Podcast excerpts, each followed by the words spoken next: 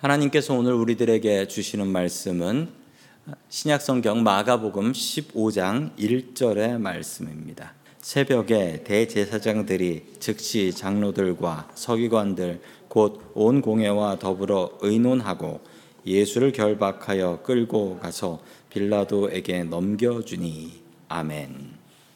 오늘 억울한 일을 당할 때라는 말씀을 가지고 하나님의 말씀을 증거하겠습니다. 세상에 억울해도 예수님만큼 억울함을 당한 사람은 없습니다. 예수님의 재판은 어, 인류 역사상 정말 엉터리 중에 진짜 엉터리였습니다. 무엇이 문제였을까요? 자, 첫 번째 하나님께서 우리들에게 주시는 말씀은 억울한 일을 당할 때 예수님을 생각하라라는 말씀입니다. 억울한 일을 당할 때 예수님을 생각하라. 대제사장들은 예수님을 체포한 뒤에 쉴 틈 없이 재판을 이어갔습니다. 그리고 그들 나름대로 사형이라는 결론을 내리게 되었죠. 그러나 대제사장들은 이 사형을 집행할 방법은 없었습니다.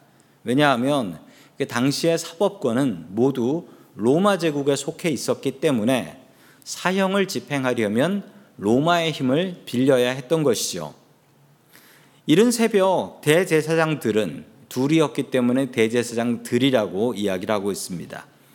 빌라도가 있는 곳으로 예수님을 끌고 갑니다. 빌라도는 이런 대제사장들의 태도가 너무나 마음에 들지 않았습니다. 이 사람이 예의도 없이 새벽부터 남이 잠자는데 와가지고 재판을 해달라라는 것도 마음에 들지 않는 것이지만 더 마음에 들지 않는 건 자기네들끼리 다 결론 내놓고 로마 총독이 얼마나 우습게 보였길래 자기네들이 다 결론 내려놓고 이 사람 사형시키시오. 안 그러면 우리 민족이 가만히 있지 않을 거요라고 협박까지 하고 있는 것이었습니다. 빌라도는 정말 기분이 나빴습니다. 그렇지만 어쩔 수 없이 예수님을 신문을 하게 됩니다. 그런데 이상하게도 예수님께서는 모든 혐의를 부정하지 않으셨습니다. 그리고 그냥 아무 말도 하지 않으셨습니다. 자, 그 모습이 마가복음 15장 5절에 잘 나타나 있습니다. 같이 읽습니다. 시작. 예수께서 다시 아무 말씀으로도 대답하지 아니하시니 빌라도가 놀랍게 여기더라. 아멘. 빌라도가 여러 재판을 해 봤지만 이 재판은 너무나 이상하다라는 것을 알았습니다. 왜냐하면 이 억울하게 누명 쓴 사람이 억울하게 누명 쓴 사람이 자기가 죄가 없다라고 주장하지 않기 때문이었습니다. 예수님께서 누구에게 해를 끼치셨겠습니까? 하나님의 말씀 증거하시고 그리고 아픈 사람들 고쳐주시고 배고픈 사람들 먹여주신 게 어떻게 죄가 될 수 있겠습니까? 예수님께서는 죄가 될 만한 일은 전혀 하지 않으셨습니다. 그런데 이 억울한 재판을 받는 예수님의 태도를 한번 보십시오. 묵묵히 그 억울함을 감당하셨습니다. 죄 없이 십자가를 지시기로 단단히 마음을 먹으신 것이었습니다.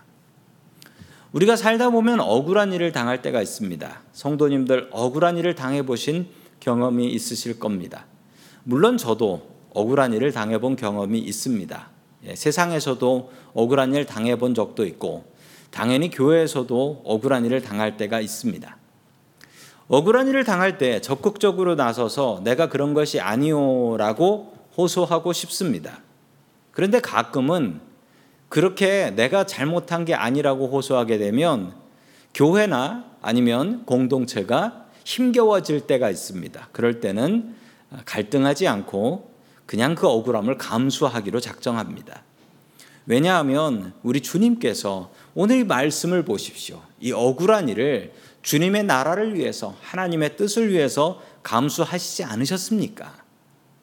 성도 여러분, 우리가 억울한 일을 당할 때 그 억울함을 푸는 것은 너무나 중요합니다. 그렇지만 내가 억울함을 당하여서 공동체를 세울 수 있다. 교회를 바르게 세울 수 있다라고 한다면 우리는 주님처럼 그 억울함을 짊어지는 것이 주님의 길을 따라가는 것입니다.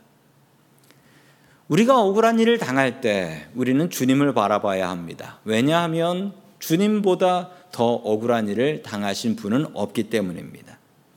주님께서는 우리들의 억울함을 알고 계십니다. 그리고 주님께서 주님의 방법으로 그 억울함을 풀어 주십니다. 주님은 우리의 억울함을 알고 계십니다. 그리고 분명히 그 억울함을 다른 방법으로 풀어 주시는 하나님이신 줄로 믿습니다. 우리는 주님께서 억울하게 죽임을 당하신 사순절, 우리 고난 주간을 바라보고 있습니다. 우리의 억울함을 아시는 주님을 온전히 의지하며 살아갈 수 있기를 주님의 이름으로 간절히 축원합니다. 아멘. 두 번째 마지막으로 하나님께서 우리들에게 주시는 말씀은 사람들의 의견을 따르지 말라라는 말씀입니다. 사람들의 의견을 따르지 말라. 그러니까 무조건 반대로 해라 그런 얘기는 아닙니다. 명절이 되면 특별 사면이라는 게 있습니다. 이건 역사적으로 그렇습니다. 명절이 되면 예, 한국도 그렇죠. 한국도 뭐 광복절이 되면 광복절 특사, 뭐 크리스마스 성탄절이 되면 성탄절 특사 그래 가지고 죄 지은 사람들을 풀어주게 됩니다. 뭐 그리고 음주운전 같은 거 하거나 뭐 교통 티켓 받은 사람들도 한국에서는 사면을 해가지고 그 포인트를 다 없애주더라고요. 주로 대통령이 마음대로 특별 사면을 하게 되죠. 그런 걸 보면은 뭐 자기 친한 사람을 풀어줄 때도 있고요.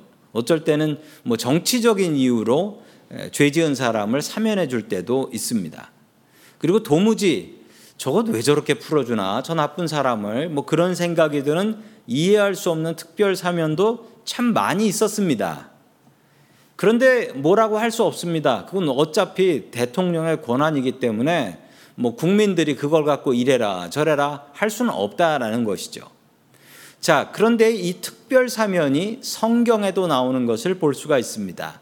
우리 마가복음 15장 6절의 말씀 같이 봅니다. 시작.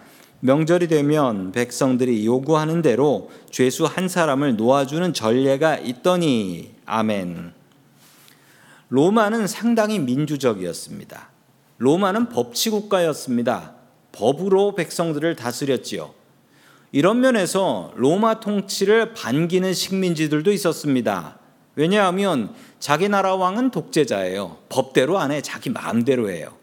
그런데 로마의 식민지가 되면 법으로 지배를 받으니 차라리 우리 독재자보다는 로마 식민지가 되는 게 더 낫겠다라고 생각을 했습니다. 게다가 로마는 식민지에서 딱 10%의 세금만 걷어들였기 때문에 식민지가 되고 나서 오히려 세금이 줄은 동네들도 꽤 많이 있었습니다. 최소한 로마는 법으로 다스렸지요. 폭군들이 설치는 나라보다는 차라리 로마의 식민지로 있는 게 세금도 덜 내고 안전하고 합법적이고 민주적이라고 생각하는 사람들도 많이 있었습니다.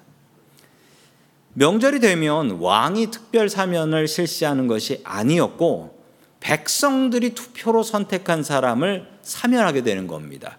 이게 뭐 얼마나 민주적인 일입니까? 한번 생각해 보십시오. 지금도 대통령 마음대로 하잖아요. 뭐 미국도 그렇고 한국도 그렇고. 그런데 2000년 전 로마는 총독이 특별 사면을 정하는 게 아니고 백성들이 투표로 정하는 것이었습니다. 총독도 마음대로 누구를 풀어줄지, 누구를 가둘지 정할 수가 없었습니다. 백성들이 정할 수 있었습니다. 그런데 여기에 문제가 있습니다. 백성들이 정할 수 있으니 얼마나 선동질이 심했겠습니까? 예를 들어 내 자식이 감옥에 있다라고 생각해 보십시오. 가만히 기도하고 계시겠습니까? 아니면 돌아다니시면서 투표할 때 내 아들 풀어달라고 좀 해주시오 라고 선동하고 다니시겠습니까? 그 당시 선동은 너무나 심했습니다. 7절의 말씀 같이 봅니다. 시작. 밀란을 꾸미고 그 밀란 중에 살인하고 체포된 자 중에 바라바라 하는 자가 있는지라. 아멘. 예수님과 같이 사면의 대상이 된 사람은 바라바였습니다. 둘 다 십자가에 못 박혀 사형당할 신세였는데 그는 강도로 알려져 있었지만 단순 강도가 아닙니다. 단순 강도가 아니었고 그는 밀란을 꾸몄다라는 것. 밀란을 꾸몄다.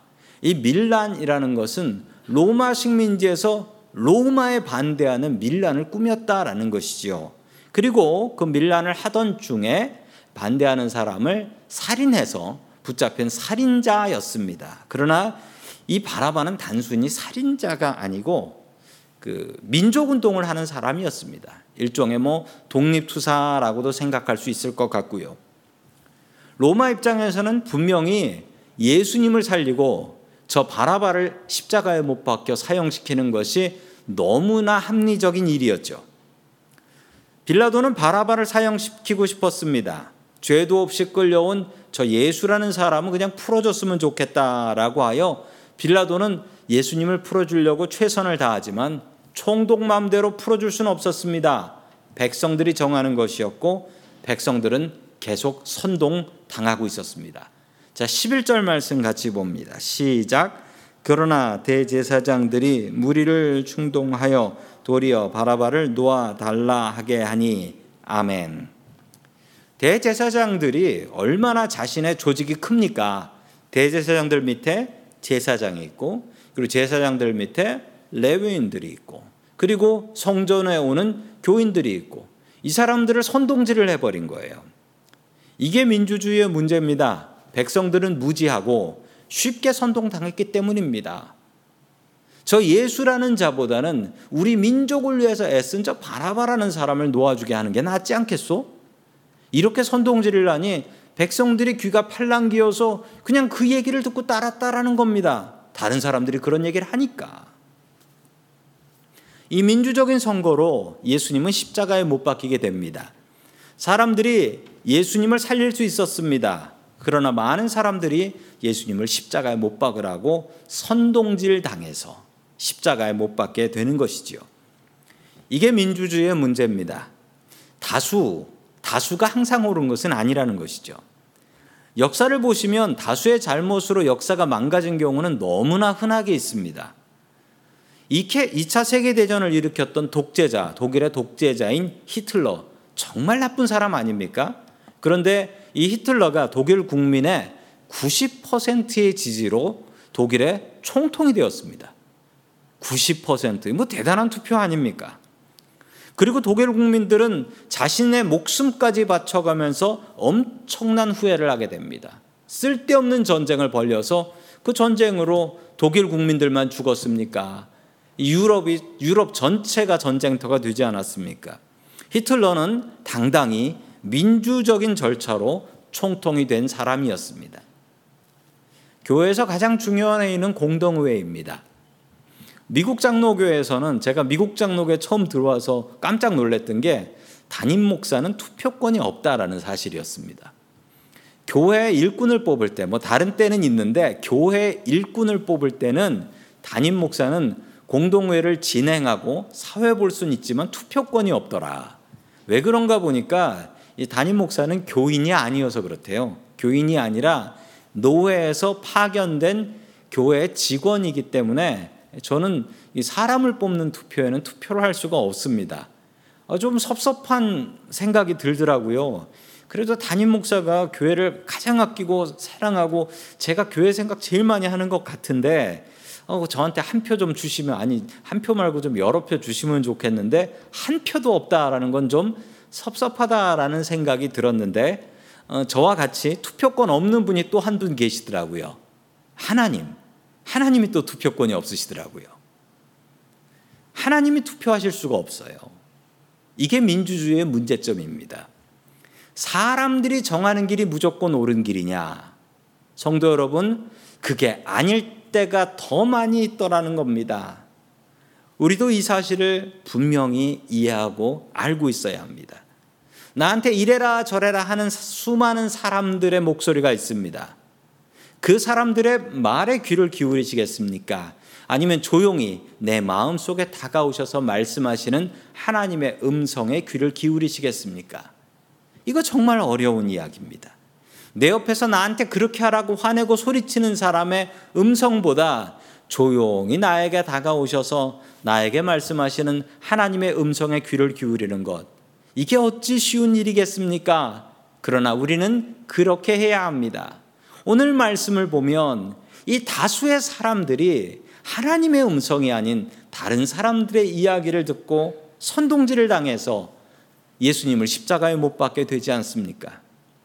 세상이 아무리 큰 소리로 우리를 위협한다 할지라도 우리는 주님의 음성에 귀를 기울이는 사람들이 되어야 할 것입니다. 주님의 음성에 귀를 기울이며 그 음성에 순종하는 믿음의 사람들 될 수 있기를 주님의 이름으로 간절히 축원합니다. 아멘. 다 함께 기도드리겠습니다. 우리를 사랑하시어 하나밖에 없는 독생자를 이 땅에 보내 주신 고마우신 하나님 아버지. 사순절을 맞이하는 우리들이 주님 앞에 모여서 예배하고 기도하오니 우리들의 예배와 기도를 받아 주시옵소서. 주님 세상 속에서 억울한 일을 당할 때 억울하게 죽임 당하신 주님을 바라보며 위로를 얻게 하시고 주님께서 주시는 힘으로 일어설 수 있도록 도와주시옵소서. 좀 더 공평한 세상을 만드는 믿음의 사람들이 될 수 있게 도와주시옵소서. 주님 우리들의 귀가 사람들의 소리에 민감하지 말게 하시고 주님의 말씀에 민감하게 하여 주시옵소서. 주님의 말씀에 더욱 귀를 기울이게 하여 주시옵소서. 천만인의 소리를 경청하는 사람이 되지 말게 하시고 오직 한 분 하나님의 음성을 두려워하는 믿음의 사람들이 되게 하여 주시옵소서. 나를 위해 고난 당하신 예수 그리스도의 이름으로 기도드립니다. 아멘.